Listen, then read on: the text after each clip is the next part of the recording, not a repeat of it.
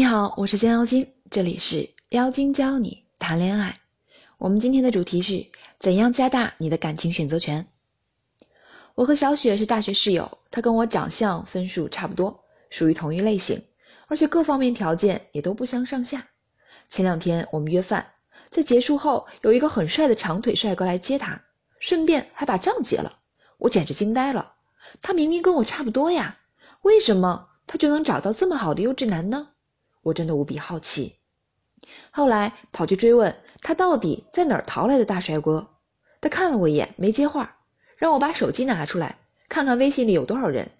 我看了看，有点心虚的告诉他300多个吧。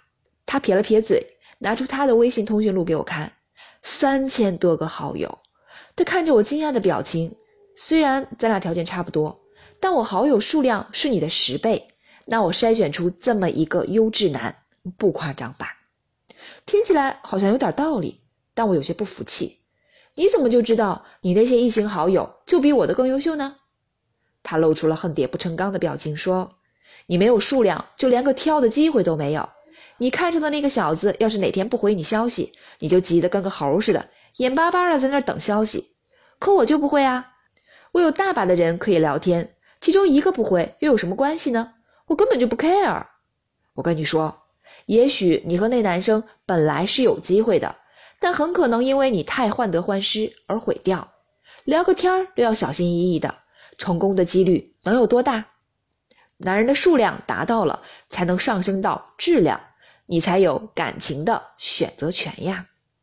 听完他的话，我想到了当初我没起投简历找工作的时候，我在网上看了又看，反复斟酌，最后投了5家公司，然后就开始紧张的等电话。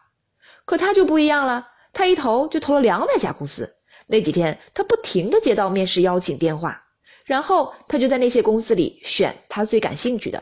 面试的时候也是底气十足，用他的话就是过不了没关系，反正还有很多公司可以选择嘛。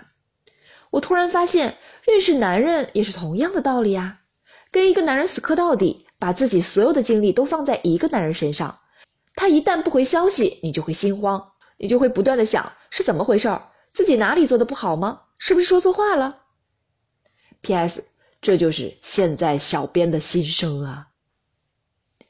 但如果是和10个男人在发消息，我还会因为其中哪一个人没有回信息而倍感紧张吗？记得我们的主编大人给我们讲过他在杂志社的经历，他要找合适的 model 来拍片儿。一开始的时候，他找经纪人一个一个的问，他们提供的人选有的合适，有的不合适。但好不容易挑中一个吧，却又有各种要求，搞了最后拍片质量总是不高。后来呢，我们主编大大就去主动认识了更多的经纪人。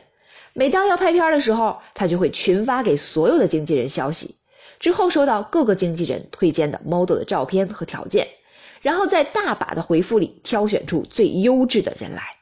同时也有了更多的时间去协调对方的要求，既挑选到了最优质的 model， 又节约了时间，而且还拍出了满意的大片哟，一举多得。男人同理咯，只有可供选择的人多了，才知道哪个是最适合自己的。这就像钓鱼和捞鱼的区别，钓鱼的人在那儿坐一天也不一定能钓到鱼，但是渔夫下海撒网就能捕捞出各种各样的鱼，想吃哪一个随便挑。像钓鱼一样费时费力的碰运气，什么时候才能找到真命天子呀？哲学家黑格尔在逻辑学的存在中理论提出，量变是质变的基础，或者叫做必要准备。质变是量变的必然结果，也就是说，只有量变的不断积累，才会有质变的飞跃。我突然联想到小时候做数学题，一道题不会做，老师会给我们讲解一遍，等再做的时候觉得好像似曾相识，但就是想不起来怎么做，然后老师们就一遍一遍的讲，我们就一遍一遍的练，等期末的时候再遇到这样的题，不管它怎么变换问法和形式，我都知道该怎么解答了。这就是通过题量的积累达到了质的飞跃。男人不也一样吗？俗话说熟能生巧，只有接触到足够多的异性，才知道怎样和男人相处，才可以驾轻就熟的谈恋爱。现在呢，我连男人是怎么想的都搞不明白，怎么往下进行呢？我之前呀一直在想，难道是我不受男人欢迎吗？是我的桃花不够旺吗？听完小雪的话，我才认识到，是我认识的男人不够多呀，我输在了起跑的线上。小雪虽然跟我差不多，但她有选择的余地呀。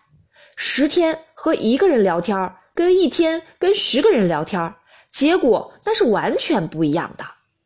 我相信很多人都有跟我一样的疑问，我的妈呀，怎么认识那么多男人呀？怎么让自己每天有10个人可以聊天呀？这对我来说也真的是太难了吧。这么听起来是挺难的，但情感顾问却告诉我，认识男人简直是易如反掌，挑出优质男那也是很简单的事儿啊，只要你想，那就是分分钟的事儿。也有很多小仙女在后台留言说，不知道认识男人的正确方法，也不知道怎么把握相处的火候，各种各样的问题。我看完以后呢，也替你们糟心，所以我给你们放2维码，你们倒是去找他帮你分析一下。不过想要解决问题是有费用的，让他帮你节约时间和精力，更准确更快速的认识优质男，而且他告诉你的方法都是最适合你的方法。如果你掌握这个技巧，早日找到最合适的那个人。那我们今天就到这儿啦。如果你对我们的课程感兴趣，可以添加微信号，微信号是降妖精全拼3。